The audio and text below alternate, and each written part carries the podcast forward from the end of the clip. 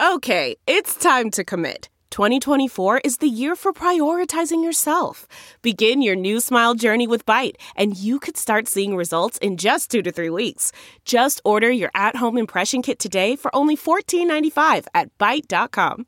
Byte Clear aligners are doctor directed and delivered to your door. Treatment costs thousands less than braces. Plus, they offer financing options, accept eligible insurance, and you can pay with your HSA FSA. Get 80% off your impression kit when you use code WONDERY at Byte.com. That's B-Y-T-E dot com. Start your confidence journey today with Byte.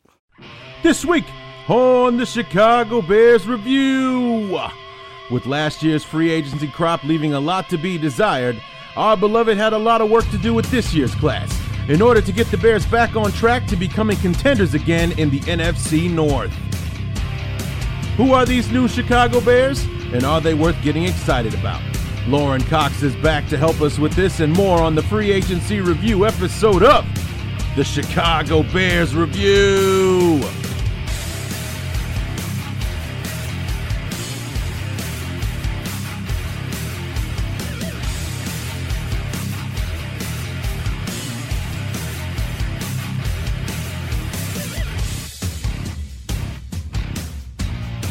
Here we are, it's early April, although the uh, the weather wouldn't let you know that. I mean, if you're anywhere near the Midwest, you know how much the weather sucks right now. But uh, nonetheless, it's early April, so it is time to return for the free agency review episode. What's going on, everybody? Larry D back once again, and a little bit later on, we'll be joined by our good friend Lorin Cox from Locked On Bears and Pro Football Focus and BearsWire.com. Um, we had a great talk. I hope everybody has a nice, comfy chair, someplace quiet, and I hope you've got some time because Lorin and I went on for a while. Uh, we covered a lot. We talked about all of our free agent guys, everybody we picked up, who we kept, and everything in between. We even talked a little bit about the draft uh, towards the end there, and um, we covered a lot, and we were at it for quite a bit. So, um, you know, it's it's uh, it's good to be back. Um, I will be back more frequently now that the off season is actually starting to to wind down. Uh, sometime in the next couple of weeks before the draft, the the the schedule is going to come out. Uh, so we'll have our schedule release uh, episode when we talk about the uh, 2018 schedule, who the Bears are playing. Well, actually, we know who they're playing. We just actually get to find out when uh, they're actually playing, and uh, so that will be interesting. Who the Bears open up the the um, Matt Nagy uh, era with.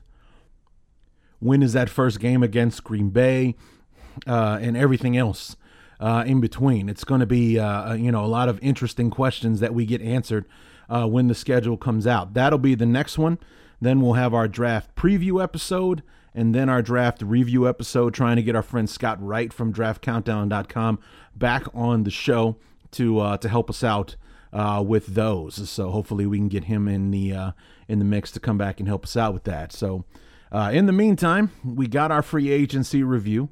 Uh, I'm going to save all of my opinions for our conversation uh, with Lorin because um, I put it all in there. Uh, we did also talk about the this Jordan Howard mess. Um, you know this whole thing about uh, you know I mean we talked about it before. Jordan Howard was part of the uh, the talk of you know possible Jarvis Landry trade uh, and everything. Thankfully, that did not happen. And, and now there's kind of rumors swirling about that, uh, you know, something's going on with Jordan Howard. He deleted all of his Chicago Bear related photos from his Instagram account and uh, all that kind of stuff. I mean, could he be gearing up to, you know, to be dealt on draft day or something like that, or you know whatever. Uh, you know, lots of rumors about him being uh, a, a, not a good fit in Nagy's offense. Um, was talking to my dad earlier today, and we were having a conversation about that. And you know, Matt Nagy hasn't coached it down yet. Uh, we don't know how good his offensive system is uh, or anything like that. And the last thing that you want to do uh, in in intro, you know while you're still getting introduced to the Bear fan base is to cut your best player. I mean, and, and you know he's it right now. You know Tarik Cohen, awesome player. Brett uh, Trubisky, he's going to be the face of the franchise. Is in the very near future.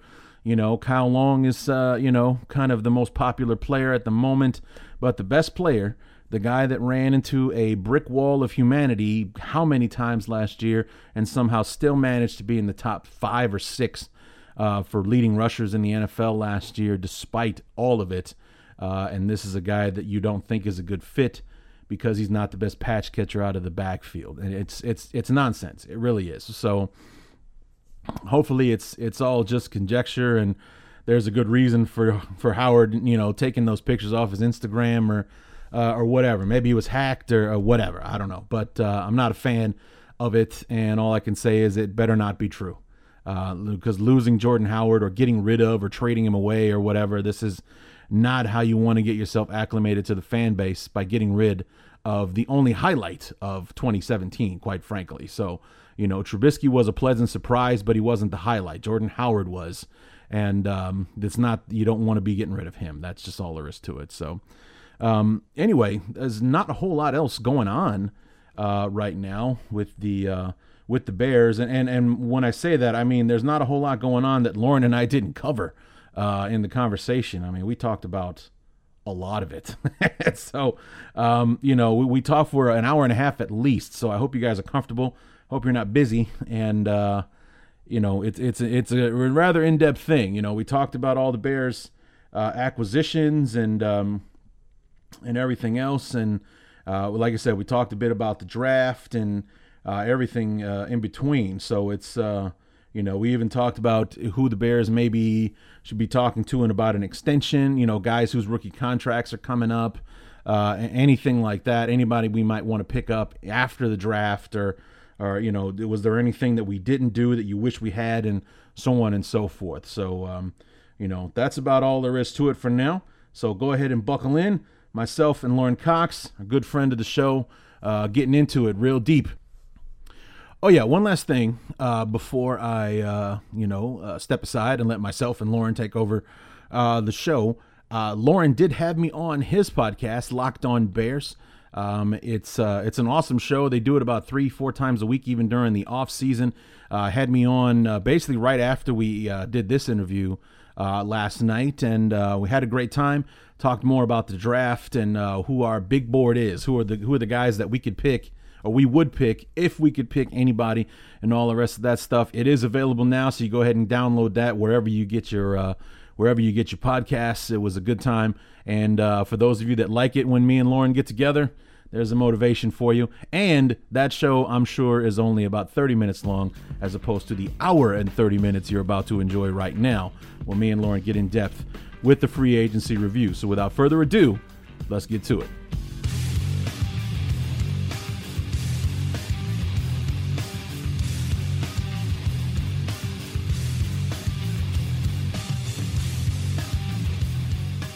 So here we are with our free agency review. Going to be breaking down who the Bears signed, who we wanted to sign, who you know we talked to but didn't get, and who we didn't even talk to and never got around to it or anything like that. But here join me, our good friend of the show, whose resume keeps growing no matter how many times we have him on the show, with uh, Pro Football Focus, the Locked On Bears podcast. Uh, Bears Wire and uh, uh, Partridge in a Pear Tree. Our good friend Lorin Cox. Lorin, welcome back to the Chicago Bears Review. Hey, the spirit of performance is what defines Acura, and now it's electric. Introducing the ZDX, Acura's most powerful SUV yet. Crafted using the same formula that brought them electrified supercars and multiple IMSA championships, the ZDX has track tested performance that packs an energy all its own. Unlock the energy and order yours at Acura.com. There's no distance too far for the perfect trip. Hi, checking in for. Or the perfect table. Hey, where are you? Coming! And when you get access to Resy Priority Notify with your Amex Platinum card. Hey, this looks amazing! I'm so glad you made it. And travel benefits at fine hotels and resorts booked through Amex Travel. It's worth the trip. That's the powerful backing of American Express. Terms apply. Learn more at americanexpress.com slash with Amex. Thanks for having me on again, Larry. It's always a good time when you and I can just talk Bears, get lost in the conversation, and the time really flies by. So I'm looking forward to it here. Absolutely. So um, it's been a, an important offseason for our beloved. We hired a brand new uh, head coach. I think you and I agree that this guy was towards the bottom, if not at the bottom of the list of potential candidates that the Bears interviewed. Uh, when we had you on for the year in review uh, episode, we both agreed that Pat Shurmur was the guy that we both thought would be perfect uh, for the Bears. Instead, they hire Matt Nagy, um, f- offensive coordinator for the Kansas City Chiefs. And despite uh, my objections in the beginning, um, everything that we've heard about him, everything that I've seen from him up to this point, makes me think that uh, the Bears might be onto something here. Yeah, you know, the more I think about it, the more I've kind of felt like Matt Nagy is the Ryan Pace mold of, of when he has the freedom to kind of choose the person he wants. You know, like Matt Nagy is kind of like his Leonard Floyd, his Kevin White. It's the maybe the the quote unquote raw head coaching candidate that he kind of sees as a diamond in the rough, identifies really early in the process, goes, make sure he gets his guy, even if maybe not everybody on the outside agrees with the decision making and, and maybe doesn't quite see it the same way he does. But so far, the early returns have been encouraging, but I'm hesitant to get too caught up in the hype just yet because we've heard it all before with different coaches for different reasons. Really like it. You know, there's no, no reason from what he said and what he's done to be concerned, but I'm going to kind of wait and see until we see wins on the field in the fall. I'm not ready to buy in 100% just yet. I'll kind of want to see because we've been burned so many times before. Oh God, have we ever? Uh, you're absolutely right. I mean, it's it's just that, you know, damn the Bears, man. No matter what they put us through in the fall, they somehow always give us a reason to be hopeful. Uh, this time of year, you know, well, except for last year. Last year, I just felt a disaster uh, coming for the off season. I was not happy with the draft. You and I have talked about that uh, before. Even though it turned out to be a pretty decent draft class as far as production on the field, I mean, it just had wait and see written all over it. We did nothing in the off season to prepare for us getting a, a quarterback and everything last year. But most of the time, most off seasons they seem to just make a move here, make a move there, or do something that has us hopeful and ready for the season to start, only to pull the rug from underneath us when the season actually gets going. Yeah, you kind of feel like, you know, Ryan Pace because he invests so much in free agency, he kind of gives you that carrot on a stick. Like if if the Bears were more like the Green Bay Packers, which again on paper sounds like a bad thing, but if they if they happen to be more like the Green Bay Packers and didn't do as much in free agency, I think Bears fans would be going crazy this time of year. You know, what are they doing? They're sitting on their hands. They're not getting this team better. They're waiting for the draft. I, I think it's sort of a, a necessary evil to invest in free agency. Obviously, Pace has kind of been hit and miss with a lot of these guys, but when he does make the signings in the offseason, people do get encouraged. I think there were even some people that got excited about Mike Glennon last year. They said, here's a quarterback that they're investing in that maybe has some untapped potential, and maybe Tampa Bay wasn't quite the right situation for him. Maybe he wasn't treated perfectly fairly because they had an opportunity to get a better quarterback. Maybe just maybe you can kind of find reasons to be optimism about all the signings, even if they don't turn out that way. Well, you're you're forgetting everyone's favorite reason for liking Mike Glennon last year. You're leaving that out. You know. oh, he's is. not Jay Cutler. That's exactly right. Everyone was in love momentarily with Mike Glennon because he wasn't Jay Cutler. I mean, that was the huge positive of of getting him last year was that it meant Jay Cutler was gone. So it, it was uh, that was everyone's number one reason for liking Glennon a year ago at this time. But yeah, I remember um, people saying sign anyone but Jay Cutler. Well, how did that work out for weeks one through four? oh God, it was a disaster, man. Don't want to relive that again, you know. But uh, you know, you mentioned early returns as far as the the presence uh, of Matt Nagy. Everyone that, uh, or at least the offensive haul that we pulled in uh, during free agency, has noted Nagy as a reason why they were interested in coming here. I mean, the our, our uh, the crown jewel of our of our free agency class, Allen Robinson. We finally have ourselves a number one receiver for the first time. Well, in a while. I mean, Alshon was uh, was our number one by default, but didn't really play like one the last year or two. He was in Chicago.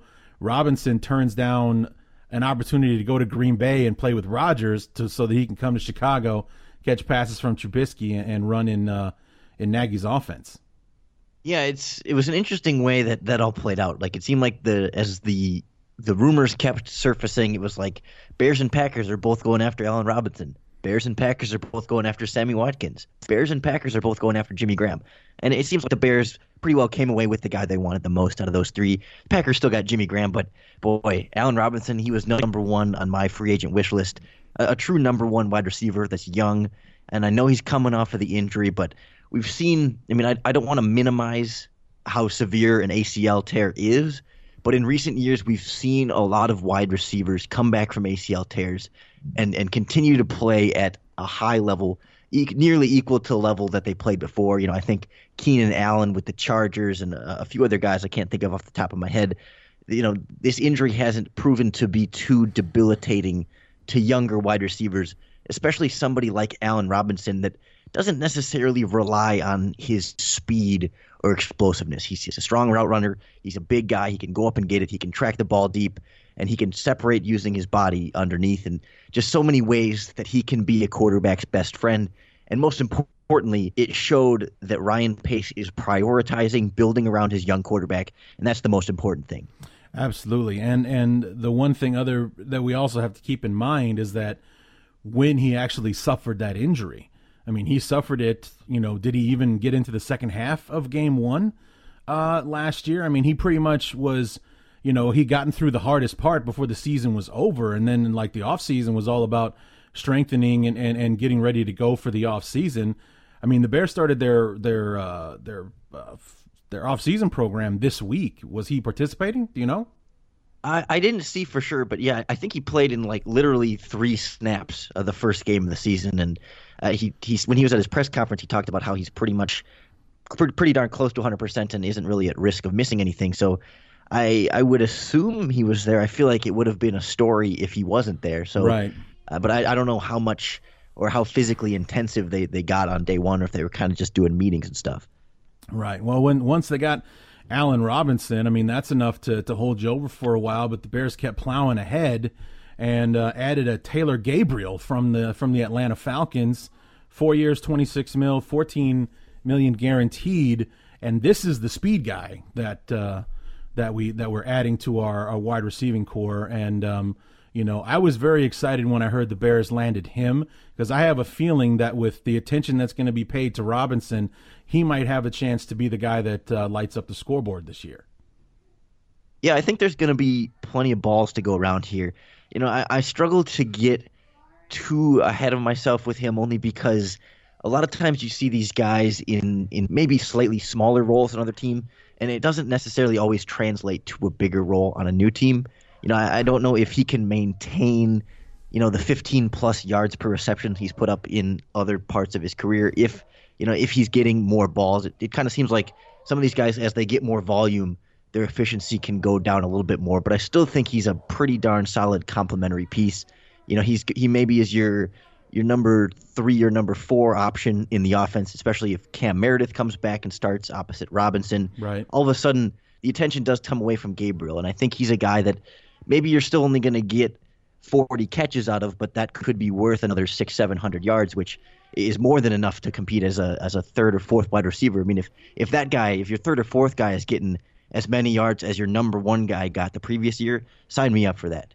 Absolutely. And the other one that I was I was really excited about him. I didn't get to see him play much, but every time that I did see him play, he made something happen. But also the guy that I feel has the biggest boom or bust potential of the guys that we signed, and that was Trey Burton, the tight end uh, from the uh, from the Eagles. You know, I feel like this guy could either be the next Travis Kelce or, you know, the the other worst tight end that's ever worn a Bears uniform. You know, I just feel like this guy could be huge uh, if uh, if it works out.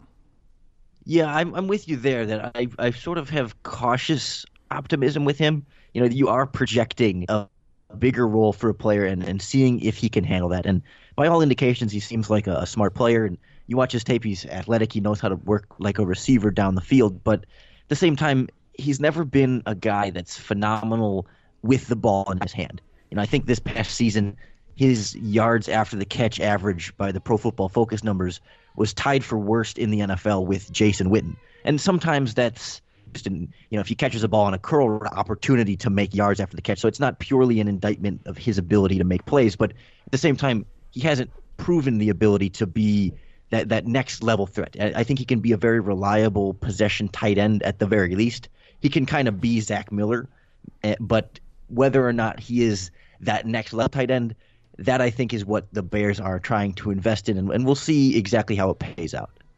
And what do you think of the uh, the Bears' move to to keep uh, Dion Sims? I mean, with with with him with with Burton coming on board, and and you know, hopefully the the rise of Adam Adam Shaheen as he progresses into his uh, career. What do you think the idea of of keeping Dion Sims and maybe not so much keeping him, but keeping him at his current salary, which is you know six plus million dollars uh, for the season? Yeah, the Dion Sims thing is weird because like I mean I mean like objectively like he should have been released regardless of what happened with Trey Burton.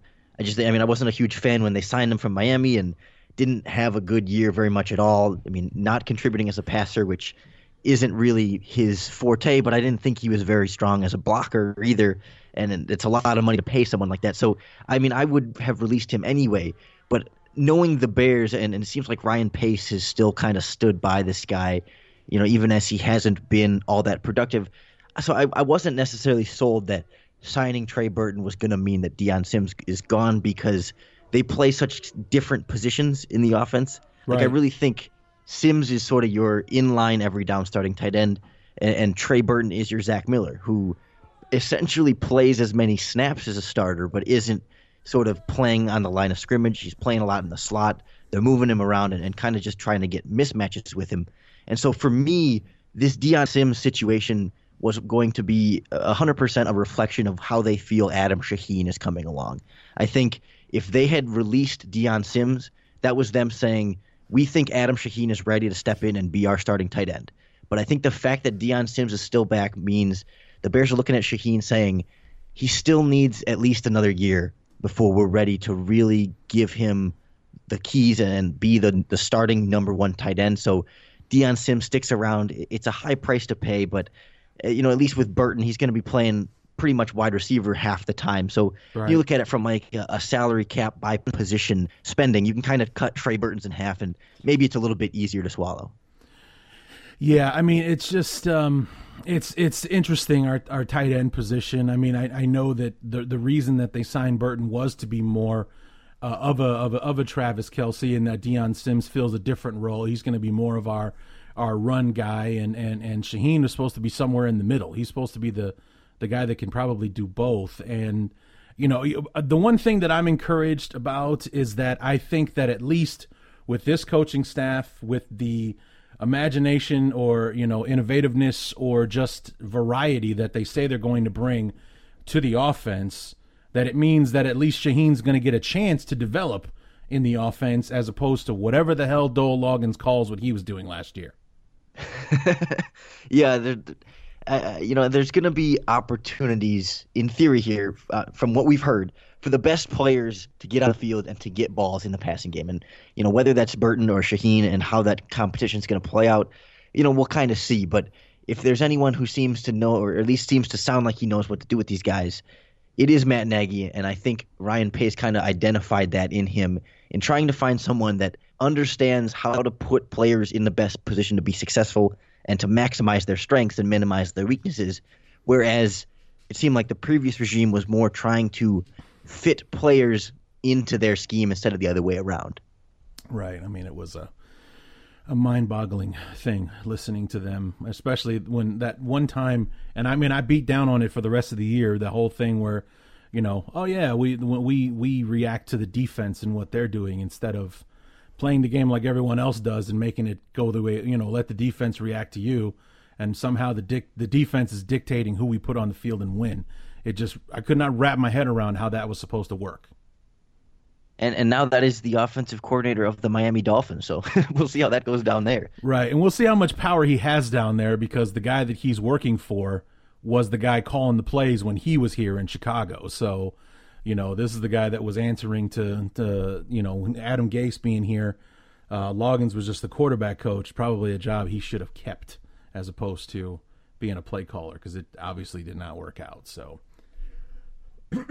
excuse me. It, it, begs the question too, like, and I, we were thinking about this all last offseason of like, why why the Bears are wasting Mitchell Trubisky's rookie year with a, a dead duck head coach and an offensive coordinator that really didn't show any promise. How much farther along would that kid and this offense be if they had hired a different head coach last year that knew what was going on with the offensive side of the ball and, and you know didn't waste that that sort of critical first year of development of building those habits on a young quarterback and getting him comfortable with the NFL system. Now he's learning Matt, Matt Nagy's terminology and his playbook, and everything is kind of changing after a whole year of of learning a different way to do it. You know, and you're preaching to the choir there, Lorin, because um, that was chief reason number one why I didn't want the Bears to draft a quarterback at all last year. Um, we just after the offseason that we had, we simply were not ready for a quarterback, and um, you know I, I stand by that even to this day. I mean, and as we watch the offense be what it was in 2017, I was absolutely right. I was wrong about Trubisky as far as like you know we shouldn't be picking this kid because you know I'm in love with him now. You know I supported the kid because we have to. He's one of ours now, so we got to root for him. But uh, you know, I was scared to death that the first year was going to be an utter tits up disaster because we didn't prepare ourselves. We didn't go out and replace any uh, re- replace Alshon. We didn't sign anybody worth a damn or worth anybody talking about in, in free agency. We didn't draft any real weapons uh, that could come in immediately, or at least so one could think anyway, with the whole thing. And it just um, Trubisky worked out better than we could have hoped for, starting as many games as he did playing as long as he did, just with those two idiots at the controls, really had you worried about what kind of develop habits is he going to develop that might ruin him going forward. Yeah, and now the bar's set pretty low this offseason. Like at least for for our reference point, it seems like pretty much every move they've made this year is like a welcomed relief from what we saw last year. You know, coaching staff, free agency, and, and then when we get to the draft, hopefully we'll see the same thing. Speaking of which, the coaching staff, the one big move, you know, bringing back uh, Vic Fangio, uh, that was that was huge. It was almost like you know people we kept wanting to draw parallels between what the Rams and Eagles did last year and what the Bears could be going forward here. Well, I mean the the parallel with the Bears and the Rams right now is kind of spooky at this point. We even though uh, Nagy isn't as young as uh, McVay, he's definitely a younger uh, head coach, and he went out and secured the you know the defensive guy that's going to you know that's been in the NFL forever is going to be in charge of, of running the defense and and keeping a status quo with the defense while he works on the offense. Yeah, and I I mean I agree that bringing back Vic Fangio was a critical move, especially when your head coach is young like this. I mean, you know, Pat like if, Pat Shurmur had been the head coach or uh, um, perhaps more experienced guy, maybe it wouldn't have been as critical of a thing. I mean, it's still huge to have that continuity, but to then also have someone that's been a defensive coordinator for such a long time, has worked with a lot of different head coaches and kind of seen how the dynamic of a team works. Definitely a lot of value there with Vic Fangio. But when I look at this whole coaching staff, you know, there's there's a lot of names, and, and you're it's easy to get excited, you know, adding the influence of Mark Helfrich into the offense and Harry Hiestand, the offensive line coach. But I, I, I can't help but be a little bit concerned because Matt Nagy is putting together a coaching staff of guys that he doesn't really know. I mean, you know, he's gotten recommendations, he said, from people throughout the league and people he trusts, get, you know, telling him that this guy would be worth hiring. But when you're building a coaching staff that has to be on the same page about everything and, and build a cohesive culture and mentality and strategy, and you're putting together all these different personalities that you aren't even familiar with as a head coach, a new head coach, a young head coach, part of me is just a little bit concerned about how everyone's going to fit together. And I, you know, it's one thing when it's just the whole defensive staff versus your whole offensive staff that you bring and put together. But I mean, Nagy's never worked with Harry Hiestand. I don't think he's ever worked with Mark Helfrich. I mean, he, he's putting together these this staff of guys that he, it's it's kind of going in a little bit risky there. And I, I don't know what what's your take on on the difference there and, and sort of the differences of opinions and different perspectives, but trying to fit them all in and, and coach them, even though you've never worked with them before. On the offensive side, I, I worry that there may be too many cooks in the kitchen. Um, Nagy has said from from moment one at his press conference he's going to be the play caller, but you know he brings in a guy like Helfrich, he brings in um, Brad Childress. I mean, I, I, think maybe like what you're talking about, bringing like in a bunch one. of guys he doesn't know. He brought in Brad Childress. He may have done that to kind of balance it out a little bit. Somebody that he knows, somebody that he can lean on, someone he can confide in when it comes to that, and um, you know, also a guy who's been a head coach in this league before, so can also offer some advice and experience as far as that goes in the same division, no less. You know, he was with the Vikings, so you know, where it was kind of, uh, you know, mentioned out of the side of people's mouths that Brad Childress was bring brought in as an offensive consultant. That might be the biggest hire he made with that coaching staff. Yeah, I, I totally agree. If I'm Harry Hiestand or you know Mike Furrey, the wide receivers coach, who I guess he is familiar with from the Arena Football League, or if I'm Dave Ragone, the quarterbacks coach that was retained, you know, all of a sudden, am I do I feel comfortable that this offensive consultant who doesn't coach any positions on the team he has more authority than I do in this offense. You know, like you just you mix all these personalities together, and and maybe it's going to work great, and maybe they're all going to mesh, and it's all going to work fine. But it's just for me, it adds another unknown and another question mark, and just a little bit more risk. You know, potentially with an even greater reward, but just another risk for a rookie head coach that maybe maybe I'd like to try and mitigate that as much as possible. Yeah, I mean, I, I, I like I said, I do have a feeling about Nagy and just his energy, his forthcomingness that we haven't seen in God knows how long when it comes to a head coach of the Bears. I mean, Lovie was, you know, historically, you know, evasive when it came to the press. Uh, Trestman was like talking to a statue, and then, you know, John Fox was setting records for, you know, the way that he was elusive and, you know, like when he wouldn't tell everybody what was wrong with, uh, like the illness that, um, oh, somebody on the team was sick. Dion Sims had it, Yes, Dion Sims. It's like, well, what's wrong with him? I mean, does he have? There's laws against that. You know, give me a break, dude. Seriously, it's like, what the hell's wrong with the guy? Is he dying? For Christ's sake, I mean, seriously, you know, the and way he, it was just ridiculous the way that he would handle things like that. Uh, and now John Fox is coming to an ESPN studio near you. I wonder how that's going to work out, man. I really do. But um, uh you know, it's like you know, it's it's. I just have a feeling that that that Nagy is a better fit as a whole. You know, we'll see what he does when he gets the guys in front of him and when he gets on the field and the decisions that he makes and all that kind of stuff. It just it feels like it's a better fit. You know, and and maybe even more so because he's working with Ryan Pace and this is really Pace's guy as opposed to you know John Fox and Ryan Pace basically being hired together uh, like they were in, in 2015. Pace had the chance. He led the charge. He hired the guy, and now he's he you know he's putting together the team that that guy wants to be able to put an offense together that the Bears did not have last year. Yeah, and I think there's something that feels more, I guess, secure about that. That like now, the GM and the head coach and the quarterback, they're all tied together, and mm-hmm. they're gonna all live together. They're gonna die together. They're gonna have success together. They're gonna fail together.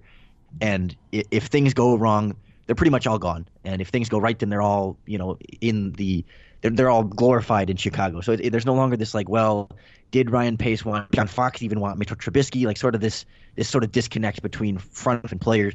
Now they're at least all on the same page, and that sort of excuse or, or question mark or you know blemish is it's out the window. They're locked and loaded and on the same page, and we'll see what that page is going to pr- provide. Right, and you know, with the with the the, the as we continue our our, our list of uh, free agents here, uh, we apparently have answered the mystery about who the who our kicker is going to be. Uh, I honestly had never heard of him before we signed him. Four years, fifteen million to Cody Parkey from the Miami Dolphins. But when I heard his his resume, it's like, oh, he made more than he missed. That's that's definitely the guy that we need to have on our team, as opposed to uh, Connor Barth last year, who was uh, you know, it's like it's 50-50 when you're when you're kicking a field goal, but this guy would always go out there. It's it's 20-80 somehow with the, with that guy every time that he would try to kick the ball. Yeah, it was funny. Like when Cody Parkey got up there on for his press conference, he really just kind of looked like he was one of the sports reporters that just had a suit on and sat up there to start answering questions. But you know, it's a kicker. Yeah, he, he's had experience with the special teams coordinator, and his job. It's a little bit concerning that he's now on his fourth team in the last four years. And like typically, if you're a young kicker that's accurate, like wouldn't a team want to lock you up, and maybe the Bears just kind of caught him in a good spot and were were able to be that team that locks him up. But you know, there, there's there's not a lot of red flags there. He missed some extra points in the last couple years that maybe catch your eye a little bit. But I think the less we hear Cody Parkey's name this season, the better. And then to to kind of wrap up our offensive signings, um, you know, if if you're looking at teams like the the Eagles or the uh, Vikings, teams that had enormous success last year, this signing may be the most important, the one that the Bears made this offseason, which was signing Chase Daniel to be our backup quarterback.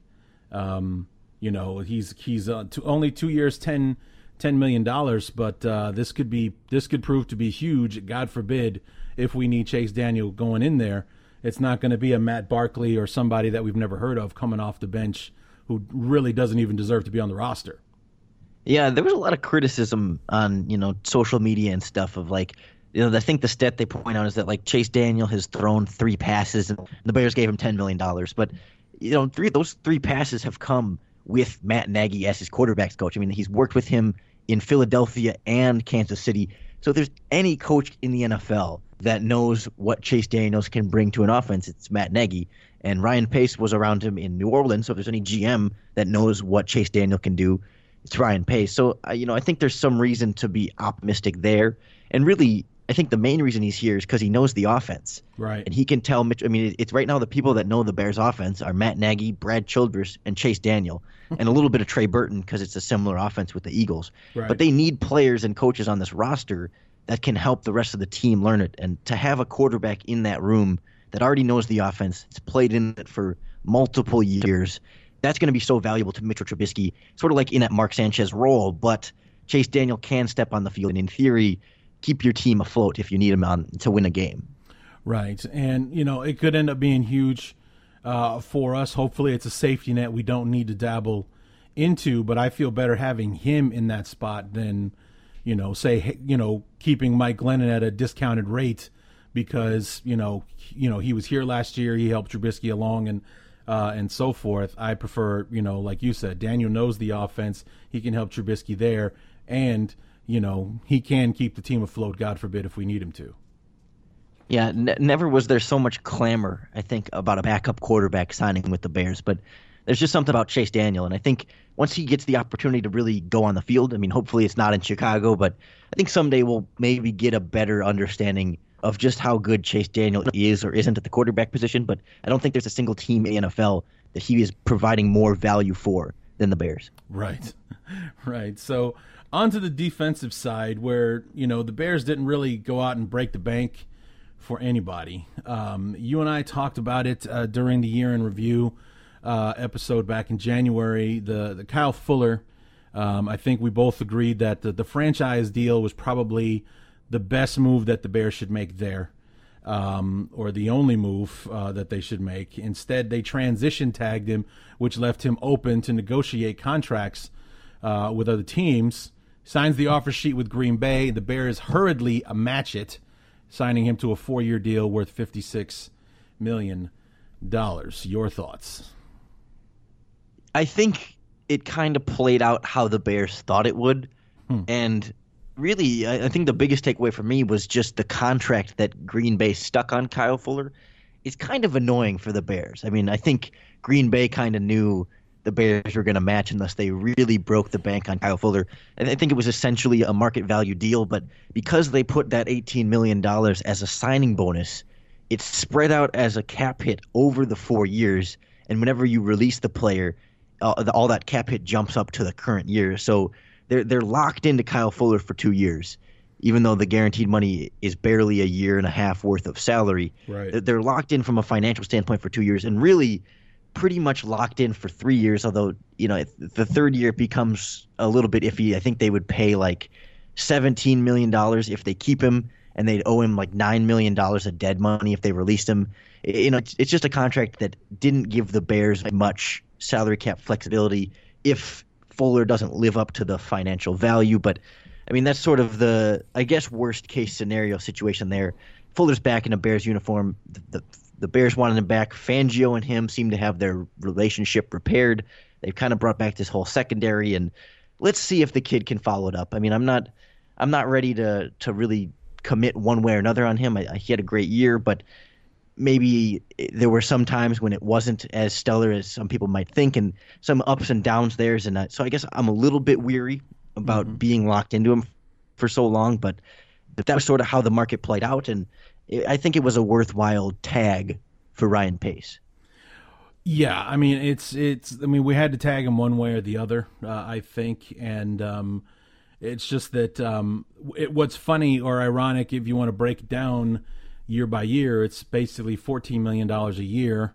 When the when the tag would have been what fourteen point five or something like that, then why don't we just tag him and make him make him make us sign him to a big deal as opposed to what ended up shaking out. I mean, I wasn't really a fan of the whole transition tag thing and and, and everything because the difference between the two was about a million plus dollars between the transition tag and the the franchise, and the franchise is exclusive. He's with us or he's with no one, and uh, you know he's got to play one more year. He gets paid as one of the top guys in the league, so he does make some money. It's all guaranteed, and you know he has to prove that 2017 was a fluke, and if it was a fluke, then the Bears paid him big money for one year, and then he gets to move on and do whatever the hell he wants with the rest of his life. Well, and I think it's tough because I, I, I, kind of imagine the the Bears and Fuller being kind of far apart on the financial value of, you know, I am sure Fuller was trying to get 15, 16 million dollars like a top paid cornerback in the NFL. The Bears might be down more in the 12 million dollar range. So the tag at least lets Ryan Pace say, okay, Kyle, let's go see what the market can give. And if the Bears didn't, if they didn't want to pay Kyle Fuller 16 million dollars a year, but another team would, you know, I could easily see the Bears have saying, okay, you're right, that's what you're worth. Go ahead, take the contract we'll look elsewhere. And you know, when he comes back at, at 14 million a year, I think the Bears can kind of sit there and say, okay, it's a good compromise. We'll we'll, we'll sit like that, and we'll we'll be comfortable with a, a couple years of paying you like that. You know, he drafted here and developed here, and they want him back. And at the end of the day, a couple million dollars in either direction isn't going to make that big of an impact on the salary cap. You're already in the double digit millions, or what would that be, seven, eight digits? So eight, it, yeah. it's once once you're yeah, once you're moving by uh, another million here or there, in the, in the grand scheme of the salary cap, it's not going to be that big of a difference. Well, I mean, I think you mentioned there about market value and the what Fuller was asking for and what the Bears were offering. I think we can get a window into that. Like this week, uh, this past week or so, surfaced that the Bears actually did reach out to Malcolm Butler and offer him a deal, but they were only number one. They were only offering three years when he got five from Tennessee the Bears were offering 10 and he got 12 uh, from the Titans. So, I mean, if I would honestly, I would have preferred a Malcolm Butler over a Kyle Fuller myself, but, um, you know, the Bears weren't bringing it with the money, so he went to Tennessee for a little bit more, but still less than we would than we ended up paying Kyle Fuller. Yeah, and Butler's tough because you, you know you don't know the exact situation of what happened with the Super Bowl and, right. what kind of off the field stuff's going there, but you know, a similar type of playmaker with with ball skills on the ball, and maybe Butler is a bit more proven over the last couple years. So I kind of agree with you there that if I could have got Butler at that ten million dollar price, or you know even eleven or twelve, I wouldn't have done five years for him. But you know if you could get him as a as a cheaper Kyle Fuller, maybe the ceiling isn't quite there, but uh, I will take the consistency over the last few years. And you know the, the Titans obviously had some intel from the Patriots because their head coach, I can't even think of his name right now, the, the former Patriots, yeah, Mike Vrabel you know he's got some he's got the connections to New England, so he probably knew what was going on a little bit more than Ryan Pace did, and hey, he paid up for it, and the Bears went and got Fuller back and Prince Amukamara, and got the right. same secondary. So we got Amukamara back. That was the next guy we were going to talk about. The guy finally has a home for the second, has the same home for the second year in a row. In this, like what, the first time in three years? Because he was with the Giants, then he spent a year in Jacksonville, then he moved on to the to the Bears. So three teams in three years. So he finally is, is going to be anchored down for a year or two. And, um, you know, not much for interceptions. He got exactly zero for the Bears last year. But again, we mentioned the consistency. Not only was he more consistently healthy than he had been the last couple of years, but he was more consistent in coverage and being productive for the Bears on the field. Yeah, Mukamara's never been a big turnover generator. And I think he had three, like, a handful of years ago in one year, but he's always kind of been that that press man mirror type cornerback that isn't always looking back at the ball. He's just trying to lock down his side of the field, and you know I, I respect the consistency there, but I, I have a little bit of concern about this contract only because really the first two years are fully guaranteed, and this guy, you know, as much as he was as much as he was healthier this past year, he still is a guy that hasn't played a full 16 game season since 2013. And, right. you know, we got 14 this year and, and 14, I believe, the previous year in Jacksonville.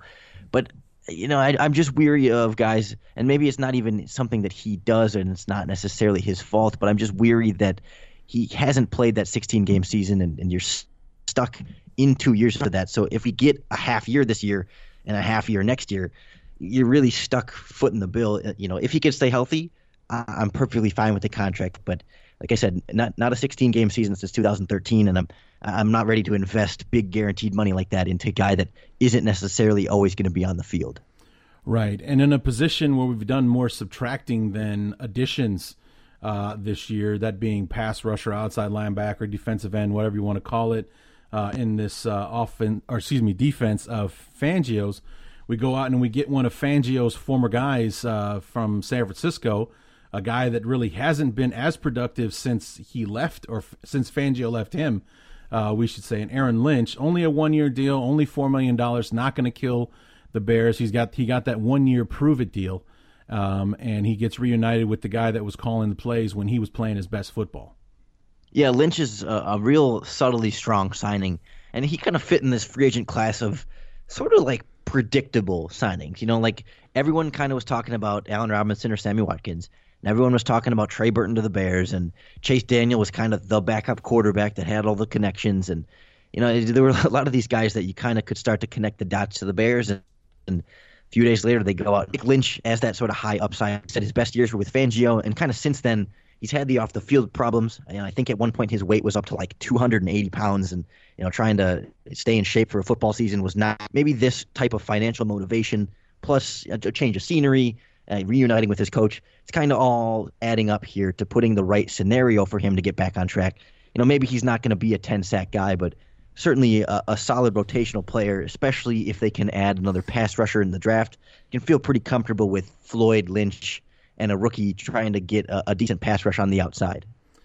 And then the the, the signing that I liked, uh, if for no other reason than the fact that I think it helps keep morale up in the the locker room, Sam Acho. Talk about a guy who earned the extra money that he got in the offseason, kind of forced into duty last year because our off, our outside linebackers were spending more time on the sidelines in street clothes than they were on the field uh, in a uniform. You know, Sam Acho went from a, a veteran minimum guy to two years and 5.5 million because he, with whether you realize it or not, Acho started 12 games for the Bears last year. Yeah, he's always just been such a consistent guy, not yeah. only on defense but contributing on special teams. You know, you know he's not a a bookend pass rusher, your your, your go to third down, get after the quarterback type guy, but kind of quietly he had one of his strongest years as a pass rusher. You know, he, he didn't necessarily have big sack numbers, but I was looking at his PFF stats and they track quarterback hits, and he was like up in the top seven or, or top 10 of all pass rushers this year with 12 hits. I mean, there were 12 times when he's a step away from getting that sack and he's getting the quarterback to the ground. And four of those came against the Browns, so you know you can kind of take it for what it is. But he, he started to add more of that pass rushing to his game. We know how reliable he is against the run. He can set the edge and just kind of hold his ground. And he's a guy that's always been known for dropping back in coverage. Just sort of your your do it all and great at anything, but he's not bad in any area of his game. He's one of those nice kind of fabric rotational guys that you just need on the roster. And like you said, a, a nice fit in the locker room. Absolutely. I mean, this is a guy that was winning, you know, was a, a Walter Payton Man of the Year uh, a candidate. So you know this is a guy that uh, you know gets it done off the field as well as he does on the field. And I, you know, I've never heard anything but positive things said about Sam, Sam Acho uh, when it comes to you know in the locker room and and uh, you know being that guy that pretty much gets along with everybody on the team. Yeah, and especially when you have, you know, it's not as important for the defense with Vic Fangio coming back, but especially when you have at least a philosophy change above them that they're they're trying to be Matt Nagy's identity now, not John Fox's identity. And you need guys that are going to be in the locker room. They're going to buy in. They're going to be the positive voices. And in theory, Sam Acho is going to be that guy. Like it wasn't the story that when he or, or like the day before while his agent was negotiating his contract, he was touring a prison with George McCaskey or you know like like he was he clearly invested in this team and, and works with the ownership and is active in the community and all all this good stuff. He's just just a good guy to have on your football team. And it's funny, Chicago's one of those markets where people just seem to fit. Like they come into Chicago and then Chicago becomes the rest of their life. Like and like and I follow Desmond Clark on Facebook. The guy played with the Broncos. He had good years in Denver, but he comes to Chicago and he'll never leave Chicago again uh, in his life. I mean, a lot of the guys from the 85 Bears still live in Chicago because why on God's green earth would they ever leave? You know, Chicago and things like that. I mean, I remember, I mean, just as like Eric Karros played all those years for the for the LA Dodgers. I know we're talking about baseball here for a second, but you know, that one year that he played for the Cubs in 03 when they almost went to the World Series and everything was for him one of the best years in baseball in his life because it was Wrigley Field, because it was the Cubs, because they were winning, and Chicago was showing the love. And it's just, you know, Sam Acho is one of those guys that he'll be in Chicago until he dies because he found his home. Yeah, I'd probably put Kyle Long in there too. Don't you? Yeah, think? absolutely. Yeah, and uh, you know what? And Akiem Hicks, talk about a guy that was meant to be a bear. You know, I just uh, kind of felt like that way about him as soon as I saw him play uh, for the first time, and uh, to see him be able to to to make his coin and stay in Chicago. Um, you know, he and Long, I think, are definitely Chicagoans for for for the long haul.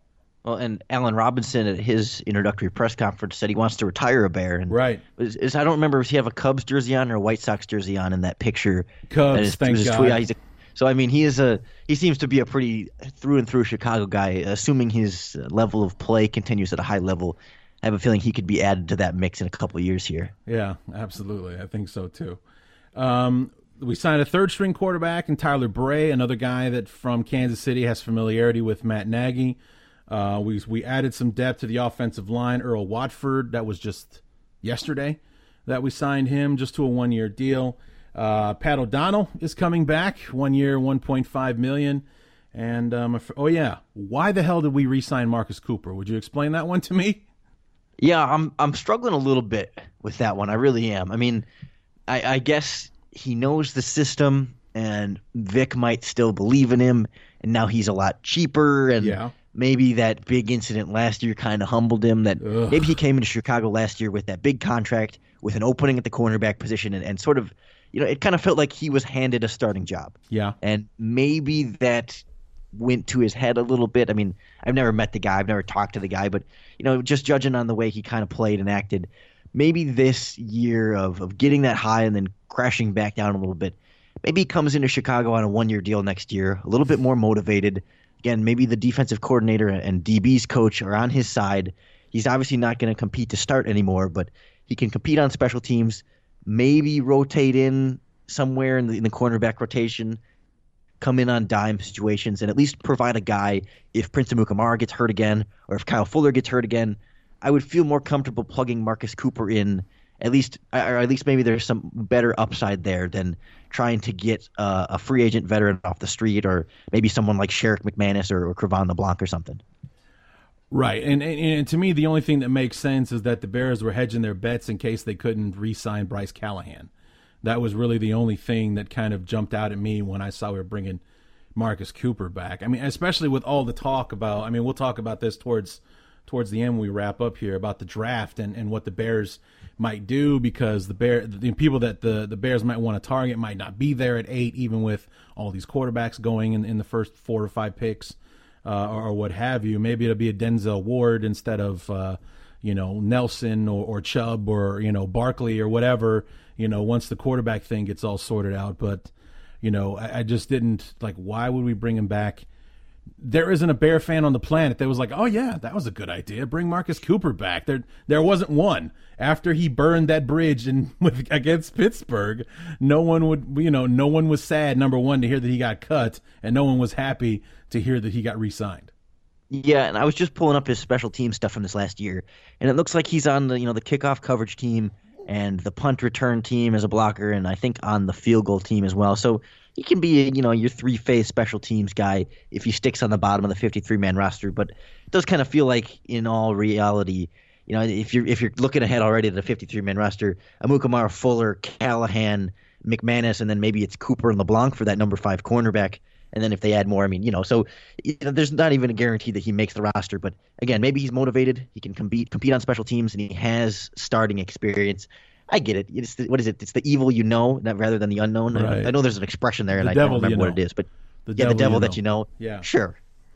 You know, and and and, and you the way that you were mentioning it there, you know, that you he sounded a lot like a guy that uh, we just signed to a four-year, fifty-six million dollar contract. You know, he's probably not going to make the roster. If he does, he'll be on the bottom. Maybe he can add some depth, or you know, so on and so forth. So he could be, knock on wood, uh, this year's Kyle Fuller. God forbid. So I don't know. Maybe getting a second chance there. Who knows? But yeah, you, you um, never know. Again, like a Prince Mukamar injury and Marcus Cooper is the comeback story, we'll see. Yeah, why not? You know, just let's try to be optimistic about this instead of sitting here scratching my head the way that I have been since we actually did it. So Yeah, I say we um, got plenty of pessimism in, in probably the last twelve to sixteen months. You know, before today. right. so, um, then we had three guys that were tendered, so uh, that you know the, the Bears have an, an opportunity to match uh, any contract that they're signed. The wide receiver Cam Meredith, cornerback Bryce Callahan, we mentioned a minute ago, wide receiver Josh Bellamy, who actually did sign his tender. You said today, right? Yeah, Okay, so Bellamy is signed to be back with the Bears this year, but Cameron Meredith has kind of been on this tour of teams of wide receiver needy teams. He's he's been to see the Colts. He went out to see the Ravens. He's gone to the New Orleans Saints. Uh, you know, trying to find a deal for the Bears to have to match, and so far, uh, nothing. He's only got a couple weeks left to figure it out. Uh, you ultimately think he'll be back, though, right? yeah. I don't really have many concerns that Meredith is going to go anywhere. I mean, I, I think people were upset that he didn't get uh, a higher tender, and.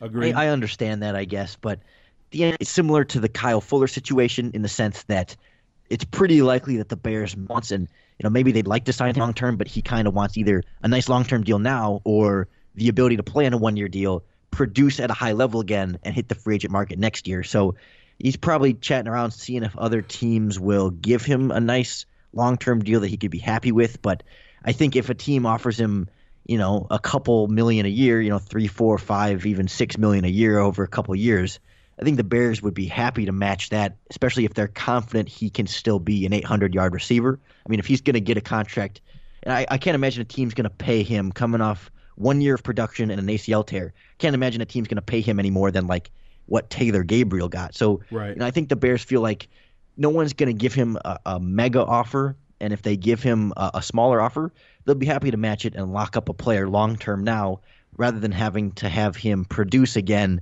and have a much higher price tag next year. Right. And then finally, uh, before we get into some other stuff, um, I, I wrote down a list of just, it's only three names on it, but extension candidates, guys uh, coming into the final year of their rookie deals, or guys that have played well, uh, you know, from the beginning. And the three guys on my list are Eddie Goldman, whose contract expires after this season, Adrian Amos, also expiring after 2018, and Cody Whitehair, who has two years left on his deal. Do you see anything happening with any of those guys? Well, Ryan Pace said, I think at the combine, that they were exploring deals with Amos and Goldman. I, I think it's much more likely that Goldman gets locked up Right. pretty regular this offseason. I, I wonder if with Adrian, you know, we don't know really what happened last year and, and into this offseason as far as why he wasn't necessarily respected coming in. I mean, he was coming on on the bench and seemed to take to that role and, and accept it and work hard at it. Then he gets the chance to take over for uh, Quintin Dempson. Certainly runs away with it, but now we're kind of back looking at one year here of super high quality safety play. And and I felt like he was a guy that when he played as a rookie, he maybe got a little bit overrated because he was a 16 game starter as a fifth round pick. And so as a fifth round pick, he did great, but compared to other starting safeties, maybe not quite as much. So then year two, when he plays at a similar level and doesn't take that next step, maybe then it feels like more of a disappointment. Comes back this year, takes that next step, but is he truly going to continue to play at such a high level? Is there volatility? Is there risk that he might take another step back? And I could just see the Bears maybe wanting to wait this one out, give him one more year to kind of prove that he is a sure thing at safety, and at the same time, see for sure if Eddie Jackson is what he looked like. We, we right. got one year of high quality play from Eddie Jackson, and it's easy to get excited about that in the future, but is he going to have that sophomore slump? Is he going to take a step back? Is he going to take a step forward? You know, if Eddie Goldman, or I mean, if if Eddie Jackson has another huge year, then maybe the Bears are a little bit less inclined to have to pay Adrian Amos because you feel like you have another safety. But if Eddie Jackson struggles again, maybe they're more inclined to say, let's give Adrian Amos this contract, lock down one position, and then add some competition for Jackson. So I, I think Eddie Jackson's play might end up influencing what happens with Adrian Amos, but who knows? They might get the deal done before training camp and eliminate all that. Well, I th- you know as as we move uh, here to to start to wrap things up, you know, I, we talk about Adrian Amos and how it may hinge on Eddie Jackson. How much do you think it might hinge on the fact that uh, Minkah Fitzpatrick might be sitting there at eight when the Bears are picking?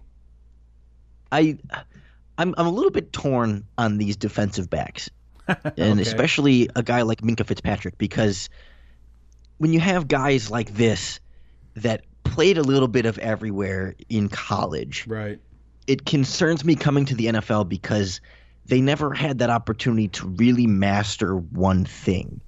And I, you know, I think Minkah Fitzpatrick's going to be a, a, solid NFL player. But if you're bringing him into Chicago, I think you're playing him at slot cornerback in year one. I think, I mean, he he could, I think he could be a great safety in the NFL. But just based on where the Bears have a need and where I might want to just get Minkah Fitzpatrick solidified at one position, put him in the slot. He's essentially a starter because you play so much in your nickel package anyway. Mm-hmm. And then down the line, maybe consider moving him elsewhere. But, you know, I, I don't know if, if I would pencil in Minkah Fitzpatrick right away as a starting safety. And I even question similarly about even like Derwin James that, you know, James is maybe more of a traditional safety type player, but because he's so big and because he's so good in the box, I mean, I really consider playing him at like a linebacker position. That like maybe with Derwin James, you know, you have Nick Kwiatkoski play linebacker on first down and, and, in running situations, but as soon as you hit nickel, man, I'd be real tempted to put Derwin James in at linebacker. You can still keep Amos and Eddie Jackson on the field, and maybe take Kwiatkoski off the field where he isn't as strong in coverage as he is against the run, and you just find a way to get all your playmakers on the field. I think with any of these defensive backs, it's just more weapons in the secondary for Fangio to rotate around and you know, it could influence Adrian Amos, yes, but I'm not so sure that any of these picks would be a direct competition for his job. So, best case scenario, draft night. What are you What are you looking for the Bears to do at eight? I, you know, I think right now best case scenario for me is Quenton Nelson, yep. and that's only because they didn't properly address the guard position. I'm still here scratching my head as to why Josh Sitton is playing for the Miami Dolphins at pretty much a similar contract price than the Bears could have had him for. Still feel like there's something there behind the scenes, off the field, that we don't know about Josh Sitton because he still played at a very high level last year, and the Bears still have a huge gaping hole at left guard. If the priority is to protect your quarterback and have the most effective offense for Mitchell Trubisky, offensive line is number one for me. I, I would have rather have invested in the offensive line than wide receivers. I, w- I want my quarterback to be able to get it to his weapons you know, having having Allen Robinson is great, but if he's got you know Muhammad Wilkerson in Green, Sheldon Richardson in Minnesota coming right up uh, at the middle at him, is he going to have time for these plays to develop downfield?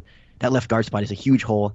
I don't get why Josh Sitton was released, and I think right now Quenton Nelson goes there for me just because they've kind of put themselves in that position where they have to. I mean, I think Nelson is a phenomenal player and is probably one of the best two, three players in the NFL draft. So it's not a travesty that the Bears have to sort of take a need player. He is right up there as best player available.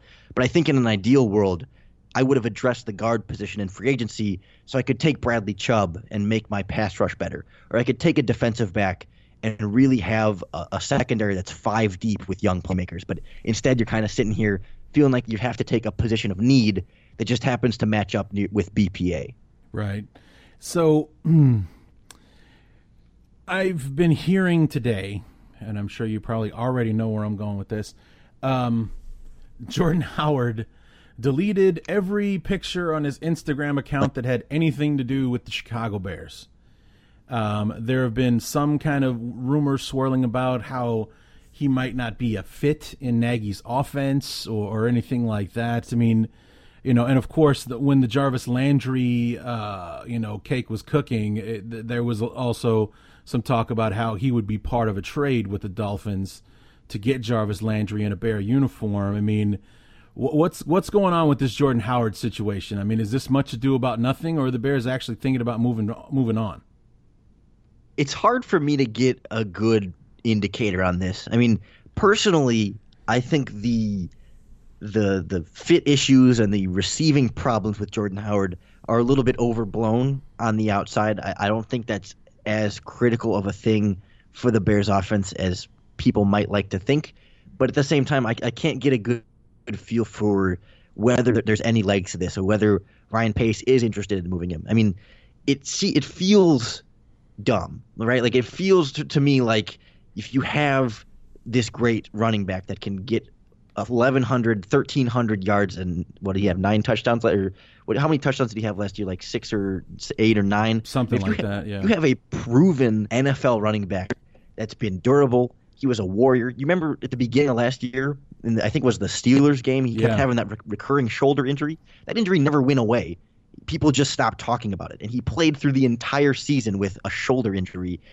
It's still running as physical and as hard as Jordan Howard runs. I mean, he embodies a workhorse Chicago Bears running back. And to me, you don't just get rid of that for the sake of getting rid of that. You know, like if if Saquon Barkley is the Bears pick at eight, then okay, then I that's when the, the trade rumors start. But to just trade him out of nowhere without a very clear replacement plan in place, that to me makes no sense. I mean, Tarik Cohen cannot be your every down running back, and you have Benny Cunningham back and Taquan Mizzell, and you know you can still add one in the draft, but until you have that plan in place, you're just getting rid of Jordan Howard for the sake of getting rid of Jordan Howard. He's he's not expensive. He's a talented player. It just doesn't add up for me. Yeah, because we're still two years away from having to pay him. You know, he's he's still on his rookie contract as a fifth round pick. I mean, I was uh, online looking at at the the Bears contracts and everything, getting ready for the show, and I noticed that um, Cohen, Tarik Cohen, makes more money than Jordan Howard. I was like, how is that possible? it's like because Cohen was a fourth round pick and Howard was a fifth rounder. That's why he makes about a hundred grand more a year than than Jordan Howard does, even though he's a backup utility guy and Jordan Howard is our workhorse. He's he's getting paid as a fifth round pick, you know, making about six or seven hundred thousand dollars a year, but granted, nowhere near what a guy like his contract may be two years from now when his rookie deal is up. Yeah, it, like I said, I just don't.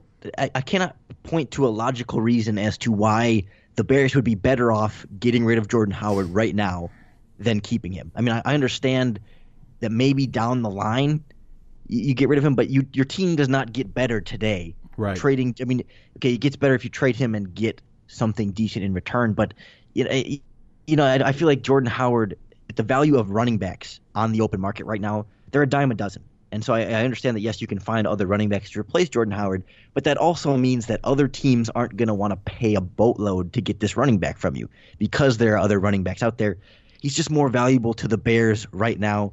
And Matt Nagy talks all the time about f- making players play to their strengths and adjusting the scheme to the players a- and finding the ways to put their guys in the best position to be successful.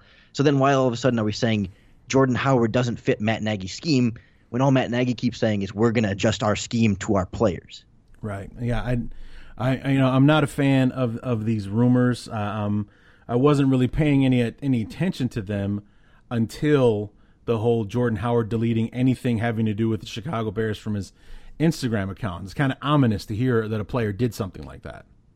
Yeah, and I mean he hasn't changed anything about his Twitter account, and I, he hasn't he has never put that that he plays for the Bears in his Twitter bio, and I, I think a lot of this is sort of reading way too much into social media nowadays. But you know he's retweeted things from the Bears account, and I think he just had some kind of endorsement meet and greet thing with like Verizon or somebody in Chicago like a couple of days ago. And I think people have been saying on Twitter that those Instagram pictures were deleted like five or four or five days ago. And I believe Jordan Howard reported to the team's first meeting or off-season program thing now. So I mean, it's not any kind of holdout or Right. you know disgruntled player who's being shopped. He I, I don't know. It's it's a weird, hard to explain thing, and maybe he'll claim he's hacked tomorrow, even though maybe there was more truth to it or something. you know that that's how this always ends. Right. Absolutely. So, you know, th- there it is. You know, in in a, in a nutshell, you know, the off season. Um, it's it's been exciting. You know, the Bears adding some adding some some quality players, some players that could have you know huge impacts for the offense.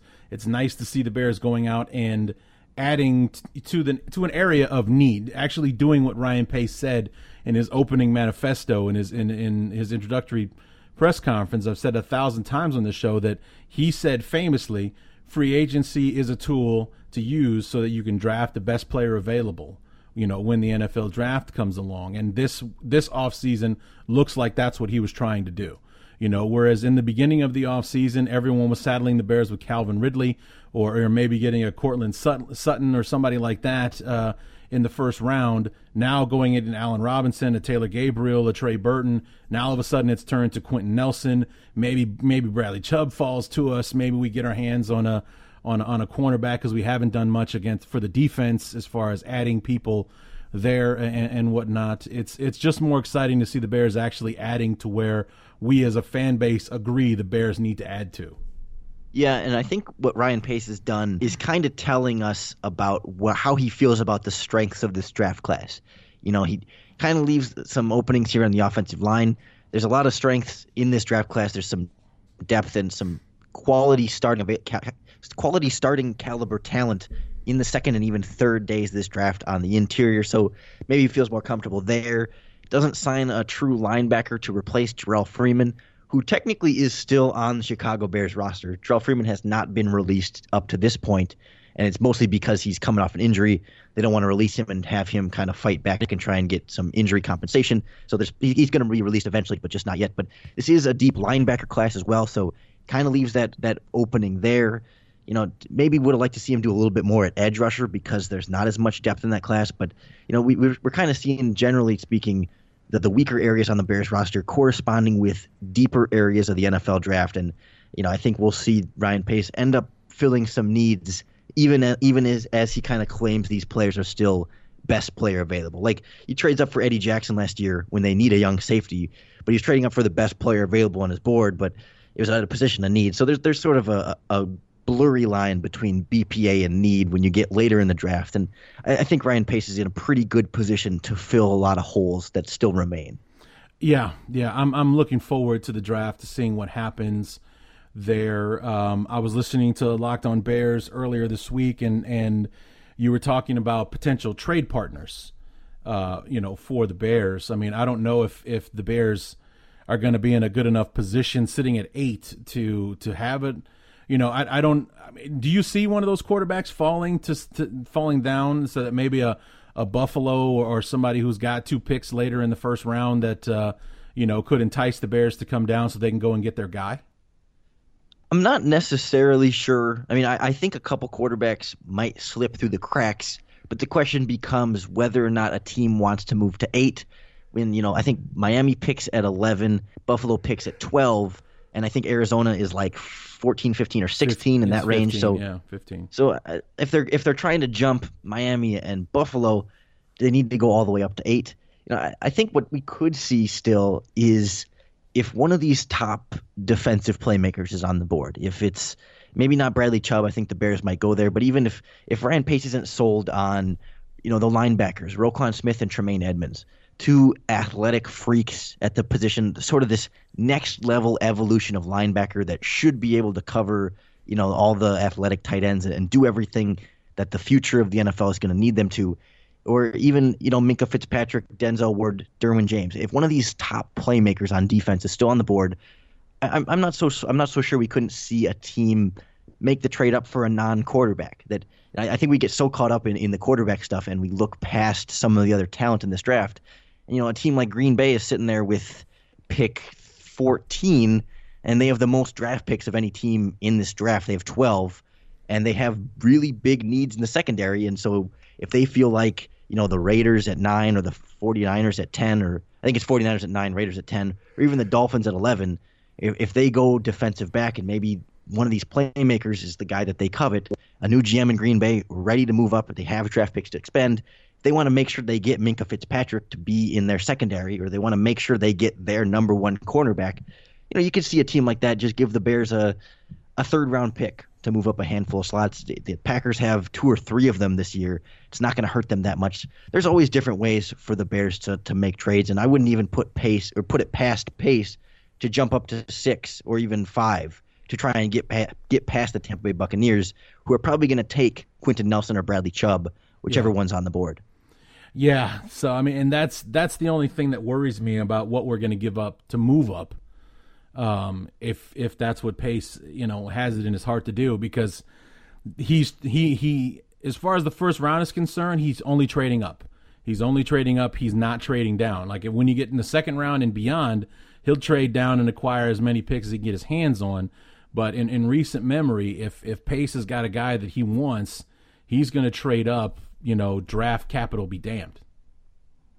Yeah, one way or another, he he seems to like to you know, when, when he does make that move up, then you see the corresponding moves in the later rounds to, to recoup those picks. Like right. last year with Trubisky, traded down, was it twice to still land Adam Shaheen? Or no, it was twice to still land Cody Whitehair two yeah. drafts ago right. after he had traded up for Leonard Floyd. But last year traded down in the fourth round to get Shaheen and then traded up in the fourth, or traded down the second round, excuse me, for Shaheen, traded up in the fourth for Eddie Jackson and had given up one of the picks that he got for Shaheen to move up for Jackson. And one way or another, he seems to do a good job of kind of recouping picks and still getting the guys that he's high on. So he does seem to have a pretty good feel for how other teams are going to draft. And, and I don't know, maybe this could be the year he dips his toes in trading down in the first round. Still has to recoup that third round pick he traded from last year. Right. Maybe maybe he likes the depth of this class. There's there's not as much of these you know you know like when we get past Nelson and Chubb, you have this mix of opinions on who's really next. So if Pace isn't sold on any of these other guys being top 10 talents, maybe maybe he does look to move down, but one way or another, he's going to get the guy that he has conviction on, and whether that that whether that means moving up, moving down, or staying at eight, he's going to go get him. Yeah, it's going to be interesting. the The first round of the the first round, night one of of the draft is going to be it's going to be interesting because I mean, there's there's rumors swirling today. I'm sure you've heard about the, you know, the the Giants possibly giving up the second round pick to somebody, which I think would be foolish on their part to not take a quarterback. Uh, with Eli Manning, you know, waning and uh, the new head coach not getting his own, the new, uh, you know, getting his own quarterback to groom, especially that guy, Pat Shurmur, the guy that we wanted. Uh, he's the quarter, he's the coach out there now. Let him go out and get his quarterback and let him let Eli nurse him uh, along the way. Uh, number four is definitely the hot spot where people are expecting a move to be made because that's the second first round pick that the Browns have. They have number one and number four uh, in the first round. And then it's like, well, the Broncos signed, um, what's his name? Keenum, Case Keenum at five. So maybe they're open to a trade if nobody's there. You know, uh, they, maybe if they're not sold on on who's left at that point. Uh, the Colts aren't going to take a quarterback, so they'd probably be open to another deal. Even they got a king's ransom from the Jets to move down uh, three spots, and uh, and so on and so forth. It kind of trickles down from there to kind of see what the Bears might end up doing and what happens in front of the Bears in that frantic spot where people are going to be just doing stupid things to get their hands on the quarterback that they're settling for in most cases. Let me throw one scenario back at you and see what you think here because you know everybody likes to get in on these trade rumors. So how would you feel about some kind of package the eighth overall pick and and heck jordan howard and the eighth overall pick and maybe you throw in something else for odell beckham from new york uh, i mean odell beckham the player absolutely odell beckham the guy not a chance I, I don't want that guy. I don't want. Him. I don't like him. I don't. I honestly don't. I mean, it's his awesome Super Bowl commercial with Eli Manning doing the Dirty Dancing routine aside.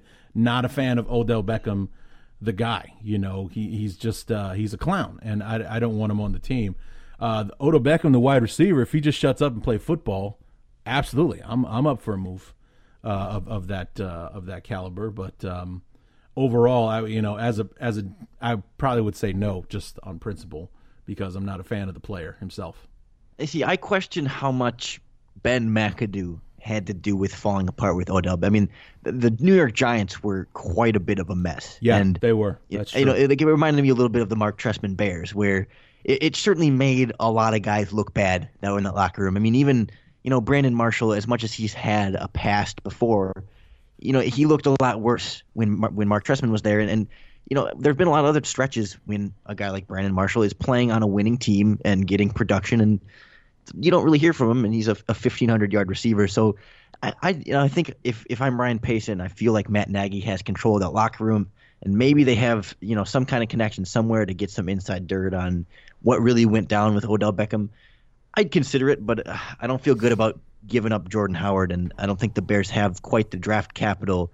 Otherwise, I think the rumor was that the Giants wanted two first round picks, so I, I'm I'm not willing to pay that price, but I, I'm not opposed to trying to get Odell Beckham in the door that much. Right. Right. So just real quick before we wrap up here, was there anybody out there that you wanted the Bears to go after that they didn't?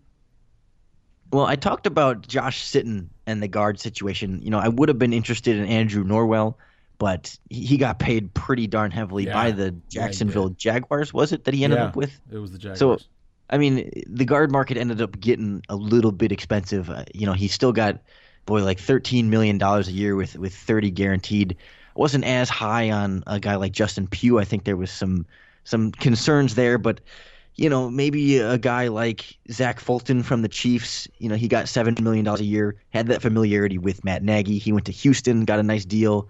You know, just some of these other, like, more solid than um, the guy that the Bears signed. I, I keep, I always get him, Larry Warford and Earl Watford. Earl Watford. Yeah. Yeah.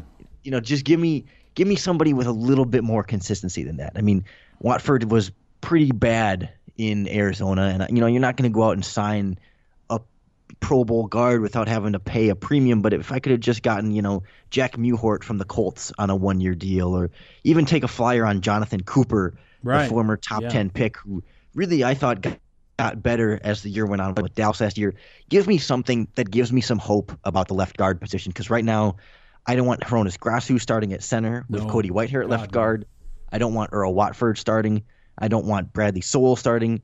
I, I'm I'm curious what Eric Kush could do coming back from his injury. I, I think he has starting potential, but offensive line is so important. Protecting Mitchell Trubisky, opening up the running game for Howard and Cohen. It all starts for me in the trenches, and I would have invested a lot more there. Yeah, I mean, I, I had questions about the move for Sitton. Um, I talked about him possibly being something, you know, the, someone the Bears might cut just because of his his age and salary combination uh, and whatnot. But on the same hand, you know, like you said, he was very productive for the Bears, who's still playing good football. And uh, on the outside, this was one of the, the, the team's most vocal supporters of Trubisky last year. He was the one that was going into press conferences talking about what a leader Trubisky was and how he was proud to be playing with him and everything. To cut a guy like that loose, that does kind of make you wonder. and, it goes back to what I said about Jordan Howard. It's like if you have a, a replacement plan and a better option, you know, then you can you can move on a guy that you maybe don't want long term, but you know, you're just bringing him back on a one year deal. Eight million dollars is pretty near market value. You know, I think he got just under seven from Miami, which you know, at his age, he's going to have to take a pay cut like that. But you know, one year at eight million dollars, and then you can still draft a guy on day three, or let Eric Kush come back, and, and you can build up that plan for someone to take over next year. But I mean, right now the Bears are not a better team on the offensive line without Josh Sitton than they were with him. Yeah, because I, I heard you talk about uh, Grasu and you know what a disaster he can be uh, a lot of the time. I mean, the, he, I don't know if it's just he, if he's too light in the ass or if he's just not strong enough. But I've seen him get pushed into the into the backfield so many times uh, over the over the couple years that he's been out there.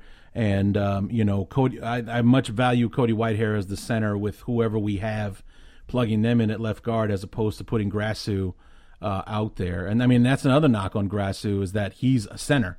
He's not a you. He's not a guy that you can bounce around like you could Cody Whitehair. And my concern with Grasu now is that Mark Helfrich was his college head coach, so maybe Yeah. he's coming here saying, "Oh yeah, uh, Grasu's my guy. Let's start him at center. We'll be fine."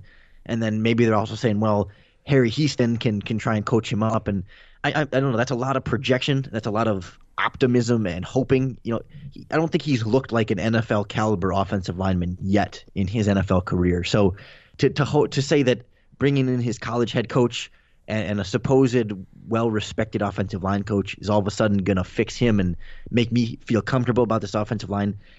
Uh, just just not ready to go there yet with Hroniss Grasu. I mean, right now for me, it's Eric Kush or bust. Right, right. And then final question for you. Um, this has kind of been my kryptonite the last couple of years as far as the draft is concerned. Is there anybody you don't want the Bears to go after in the first round? Surprisingly, no. I mean, the, one guy I might say is Saquon Barkley, and only I mean, it, I understand it if he's there, but I just can't get past drafting a running back with the eighth overall pick. I mean, I understand he's got all this potential, and he gets the Adrian Peterson comparisons. I'm not as totally sold that he is a, a sure thing. I mean, I think Quenton Nelson is much more of a, a quote unquote sure thing, but more importantly, I just don't feel like he moves the needle that much for the Bears. I mean, you, when you have a, a surefire thousand yard running back plus a dynamic receiving weapon out of the backfield in Cohen, you know, how much better does Saquon Barkley make the Bears offense in 2018 compared to solidifying your left guard spot for the next 10 years right. or adding a pass rusher that can be a 10 sack guy or adding a playmaking defensive back that can get you four sacks. I mean, uh, for me, need comes into as talented as Saquon Barkley might be. The Bears don't need a running back, and, and taking a running back in the top 10 when you can find other talented running backs later in the draft, it's just a hard pill for me to swallow. So Barkley's really the only one I'd really lean away from.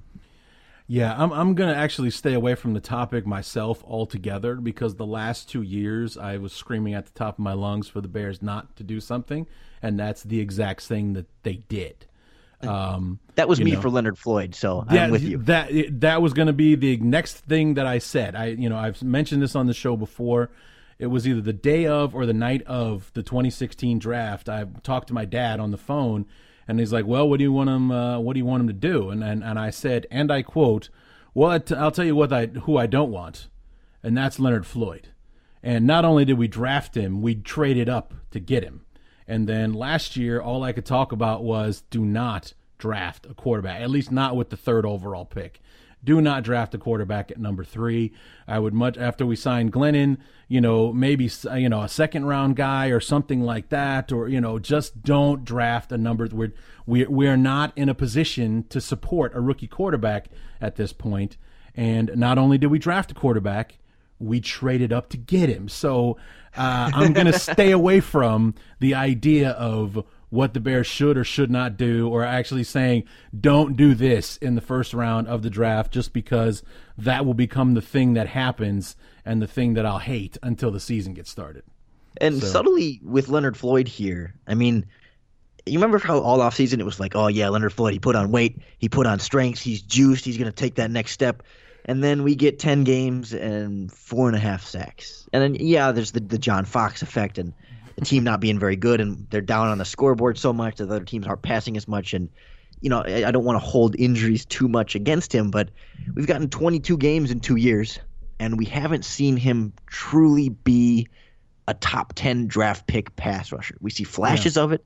We'll see a couple games with you know multiple sacks but still waiting on Leonard Floyd to really show why he is the ninth overall pick in 2016 and really be that top 10 edge rushing player. And you know, I, I think people like to just uh, assume that it's going to come together, but let's really wait and see until it actually does. And I, I think for me, that makes pass rush even that much more of a need. That as much as we've been encouraged by Leonard Floyd, we haven't seen that truly elite pass rusher. We've seen a very good one, but you know, I, I think there's room to be improved from Floyd and and of course the rest of the pass rushing group that makes Bradley Chubb that much more intriguing for me. Uh, I definitely agree uh, there. I mean, it would be nice because we really haven't even seen.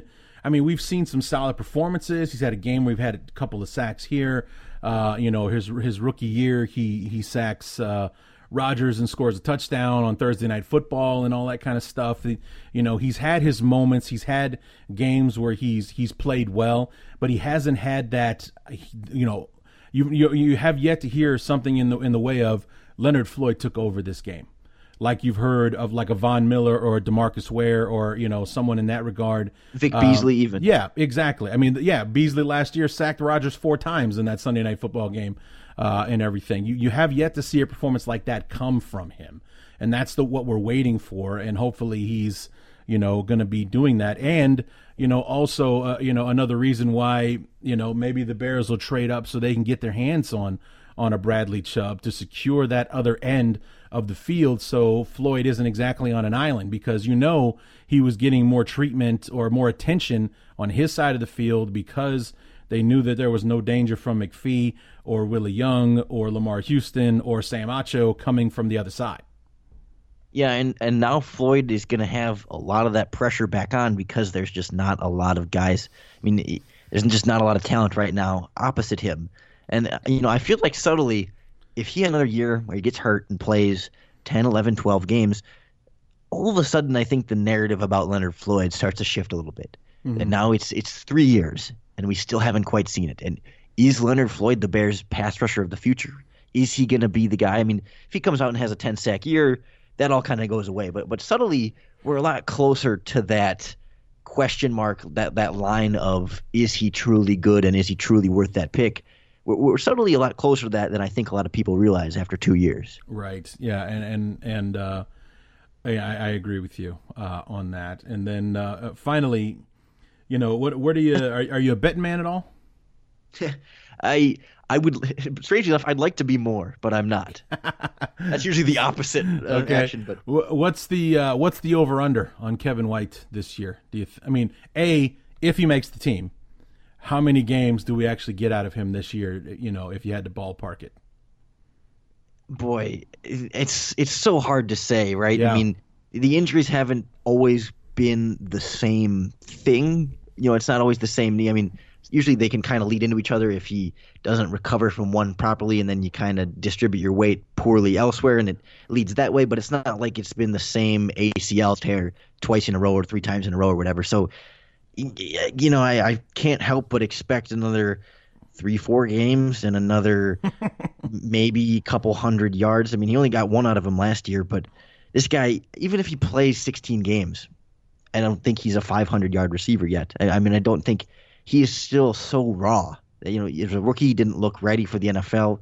Last year, we only got one game out of him. He's he's only caught 21 passes in his NFL career, so eh, he's not a guy that's going to come out there and, and put up 50 plus yards a game or anything like that. He's he still has a long way to go just once he gets back on the field and even to get back on the field hard to put too much stock in expecting anything from Kevin White really anymore.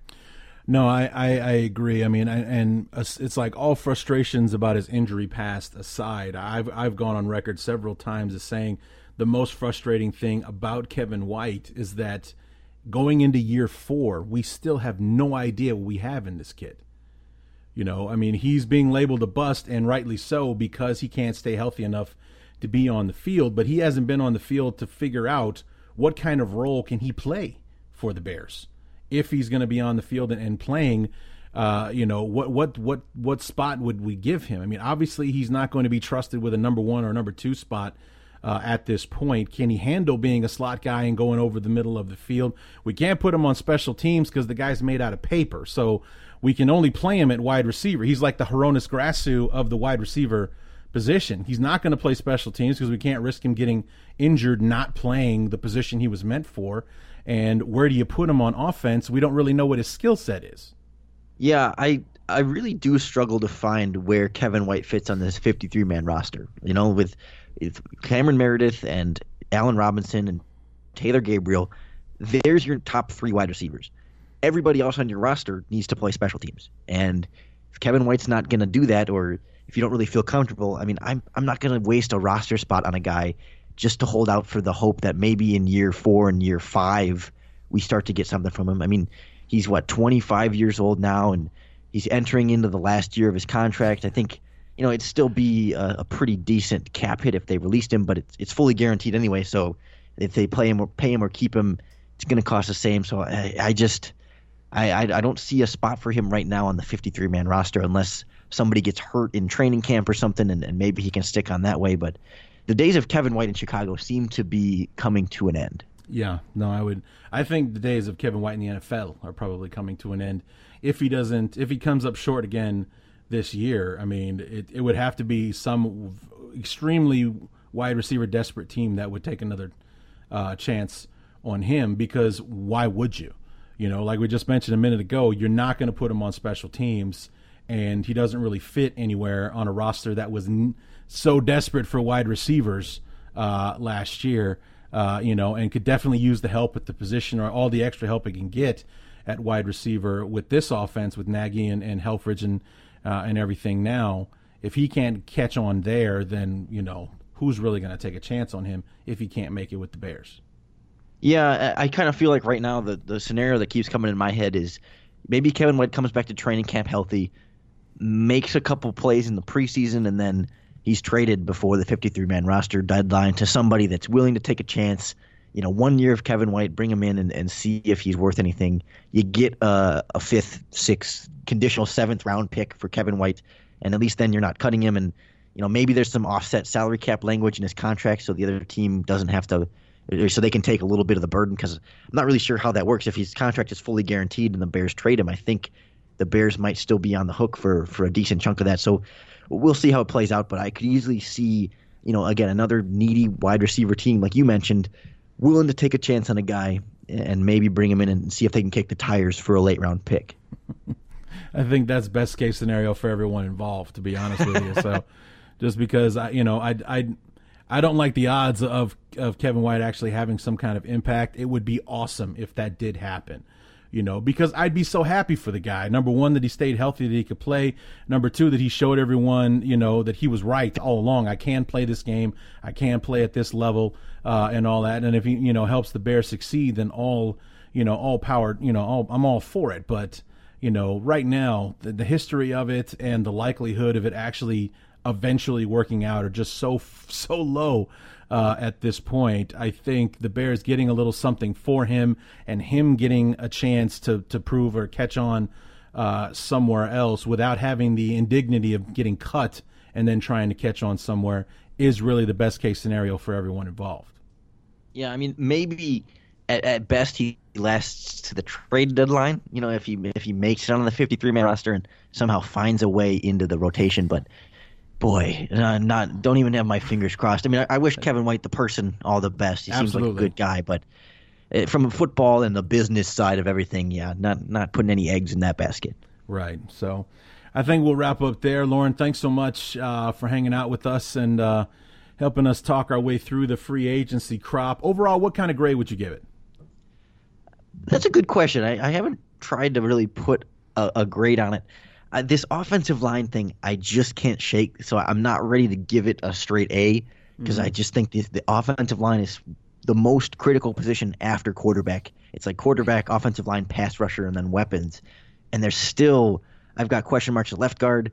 I've got question marks at right tackle with Bobby Massey. Right. You know, so you know, I'm going to go with a solid B for the wide receivers, or I mean, for the free agency class as a whole. You know, I there haven't really been any additions that I haven't been a big fan of, but I feel like there hasn't quite been enough. Maybe I'll bump it to a B plus because Allen Robinson was just my number one wide receiver in this class, and the, the guy I really thought they needed to get. And at least they prioritized, for the most part, trying to build around Trubisky. But I'm stuck at that B B plus range with this offensive line question still kind of looming. Yeah, I agree. I think uh, B is is a fair uh, assessment. Um, you know, when I would have preferred a, bigger splash at the cornerback position, maybe a Malcolm Butler or, you know, or, or I think Johnson was the other big cornerback that was out there, or you know, maybe making a move for a market. I mean, could you know the Rams they lose Trumaine Johnson, but they pick up Marcus Peters and Aqib Talib, you know, and we got to play against those guys this year, so I'm not really looking forward to that. Uh, too much, so maybe a, maybe a little bit of more of a bigger splash at cornerback, but you know, we didn't go out and replace virtually any of the guys that we cut in, in our pass rushing. So right now it's like Leonard Floyd's the lone pass rusher on the roster uh, right now. So I guess the the additions for you know on their own for offense would would definitely be a B plus A minus uh, area, but from for the lack of movement and activity on the defensive side, you know that's what drops it down to a B for me. Yeah, I mean, we didn't even talk about the defensive line and losing Mitch Unrein. Right. There's a lot of pressure right now. It's it's Jonathan Bullard and Roy Robertson Harris competing to start across Hicks.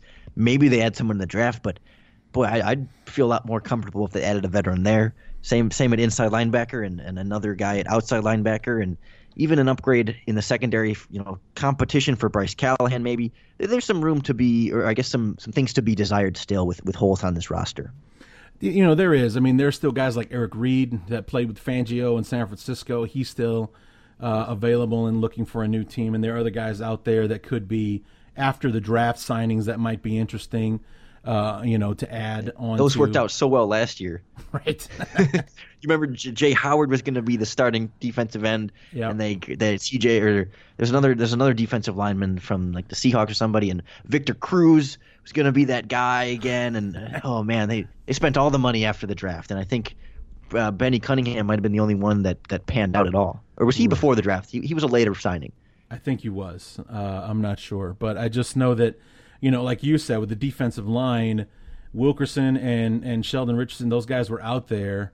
You know, rumored to be. I mean, how many times have we heard, you know, Muhammad Wilkerson possibly, you know, linked to the Bears in one fashion or another, and he signs with Green Bay? It's like, well, that's fantastic. No, you know, this is somebody that we've, you know, that we were rumored to get our hands on for a long time, and I don't even know if we kicked the tires on him and now he's going to be playing for our arch rival, and we got to face the guy uh, twice in 2018. So, uh, you know, maybe if we added one of those guys to kind of add some depth and get some veteran guys uh, across from from Hicks and another anchor. I mean, Hicks, uh, Goldman, and then Wilkerson across the front. That's that's treacherous.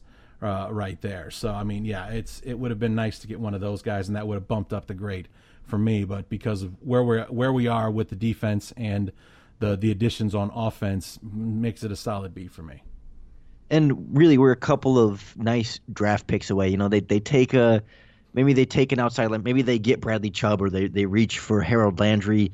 Actually, I, I wouldn't even say reach. I'd, I'd consider Harold Landry with the eighth overall pick anyway. But maybe they add a pass rusher in round one and a defensive lineman in round two and a linebacker in round four, and all of a sudden things are looking a little bit more steady. I mean, I'd want a guard somewhere in there, but you know, there's there's still there's still time for this roster to come together a little bit, and, and we'll see a couple of those post draft signings, like you mentioned. Seems like Ryan Pace has liked those a lot over the last couple of years. So one way or another, this roster is far from finished, and we'll, we'll see how the rest of these draft picks are going to play out.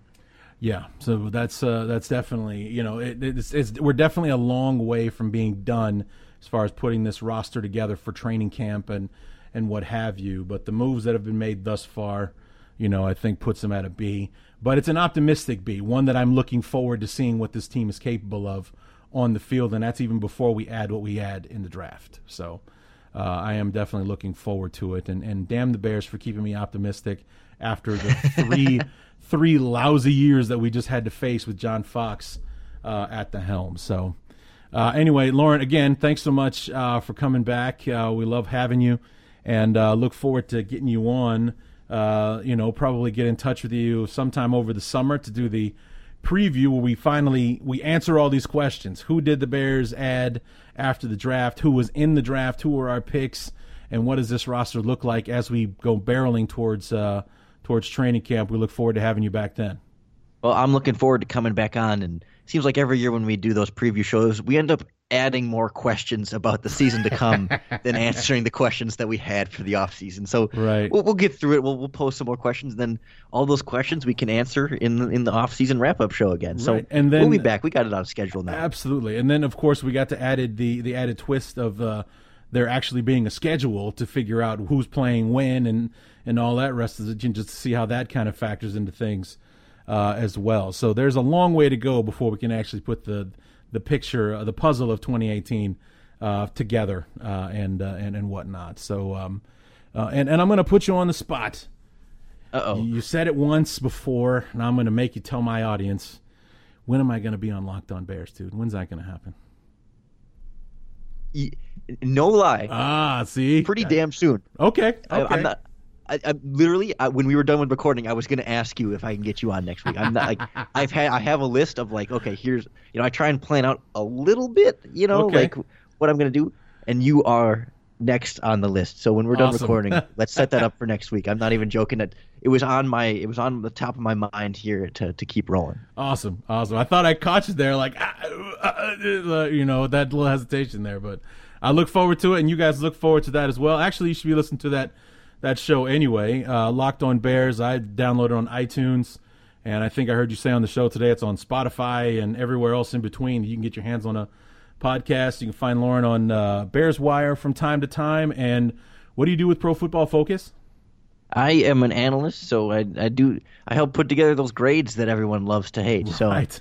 you know, the, those grades that uh, made made uh, Adrian Amos like the greatest player in the history of defensive football last year, right? You know, I think with with PFF grades, people sometimes misunderstand exactly what they're trying to say.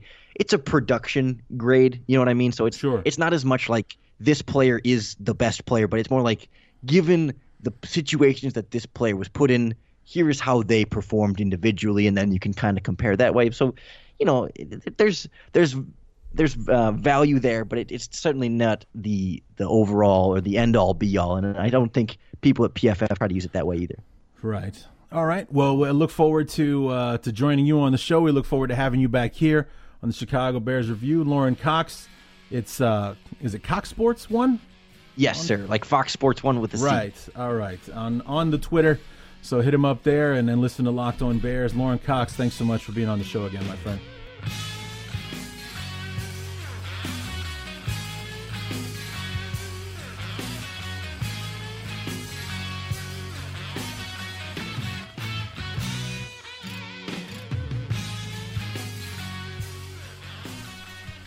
Like I said, Lorin had me on his show basically right after we got done recording that, and uh, we didn't just have a conversation about doing it. We actually did it. Uh, had a great time. Got talked to him about twenty. We had a very condensed conversation uh, afterwards, but uh, we got a lot into it and uh, had a lot of fun. Uh, I always enjoy talking Bears with him, and um, love having him on the show. Look forward to having him uh, back. The next time I can think of that we're going to have him back will probably be, you know, he's been our guy to help preview the Bears uh, when we get done with our opponent previews, and that's going to start around the same time it did last year, right, right around uh, late May, around the Memorial Day holiday. Uh, is probably when we'll start kicking those off, and we'll be cranking those out uh, throughout the summer, leading right up to uh, training camp. Take a little break before training camp, and then we come back with the preseason reviews, and uh, then we get into it with the regular season, and we're off and running. So uh, hopefully, we'll have a lot more happy Victory Monday episodes than we've had in quite some time. I mean, it's been you know, six years since Lovie gave us 10 wins and got fired. And the best we've done since then is the first year under, um, under Trestman with the eight wins. And then, you know, six is the best we've done since then in the first year of John Fox's uh, tenure. And uh, yeah, it's been uh, quite a uh, it's been a mess. So uh, hopefully we're we're this is the we're on the precipice of something fantastic. We went ahead and we gambled and we got our quarterback last year. We finally got him the help in free agency. Uh, maybe we'll add some dynamic defensive tools in the draft and all that kind of stuff and uh, looking forward to seeing what's happening uh, with the Bears uh, this year. So I'm also trying not to get my hopes up too much. Uh, especially with the with the tease that was the Eagles and the Rams last year, being in year two of their highly touted drafted quarterbacks and and all the rest of that stuff. And you know, both teams went out and got weapons for their quarterbacks. The next thing you know, uh, both teams make the playoffs and you know look like they're getting buckled down uh, for a long, successful future.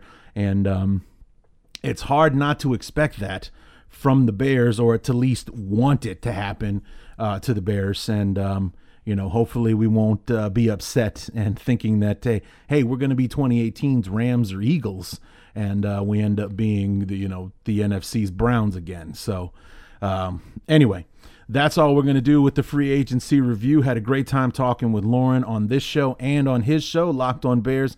Make sure you go ahead and subscribe to that, download it. Uh, it's a fun show. And, uh, you know, if last night is any indication, you'll be seeing me pop up there uh, from time to time throughout uh, the year. So uh, be able to look forward to that. And we'll also have him back uh, as well. So um, next time we will be talking to each other is when the Bears released, or when the NFL releases the schedule for the 2018 season. So we'll find out who the Bears are playing And when are they going to be on national TV at all this year? Uh, you know, when is the nine? When? Oh God, I forgot about this. We're wearing the orange jerseys again this year. I don't want them to wear the orange jerseys. oh God! And I just had a vision of Akiem Nick Hicks in all orange on the color rush.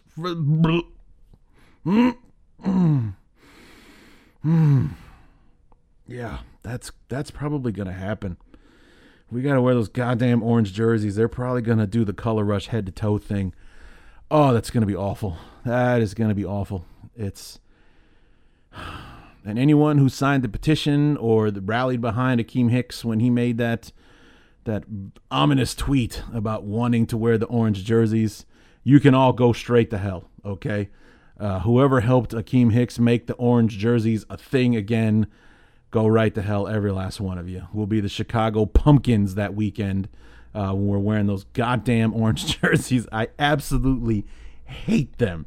You guys know I'm the uniform snob from hell, and I cannot stand to see my beloved, who have some of the sexiest uniforms in, in sports, not just football, in sports, wearing those godforsaken jerseys. They are absolute eyesores. Every last one of them. I hate them.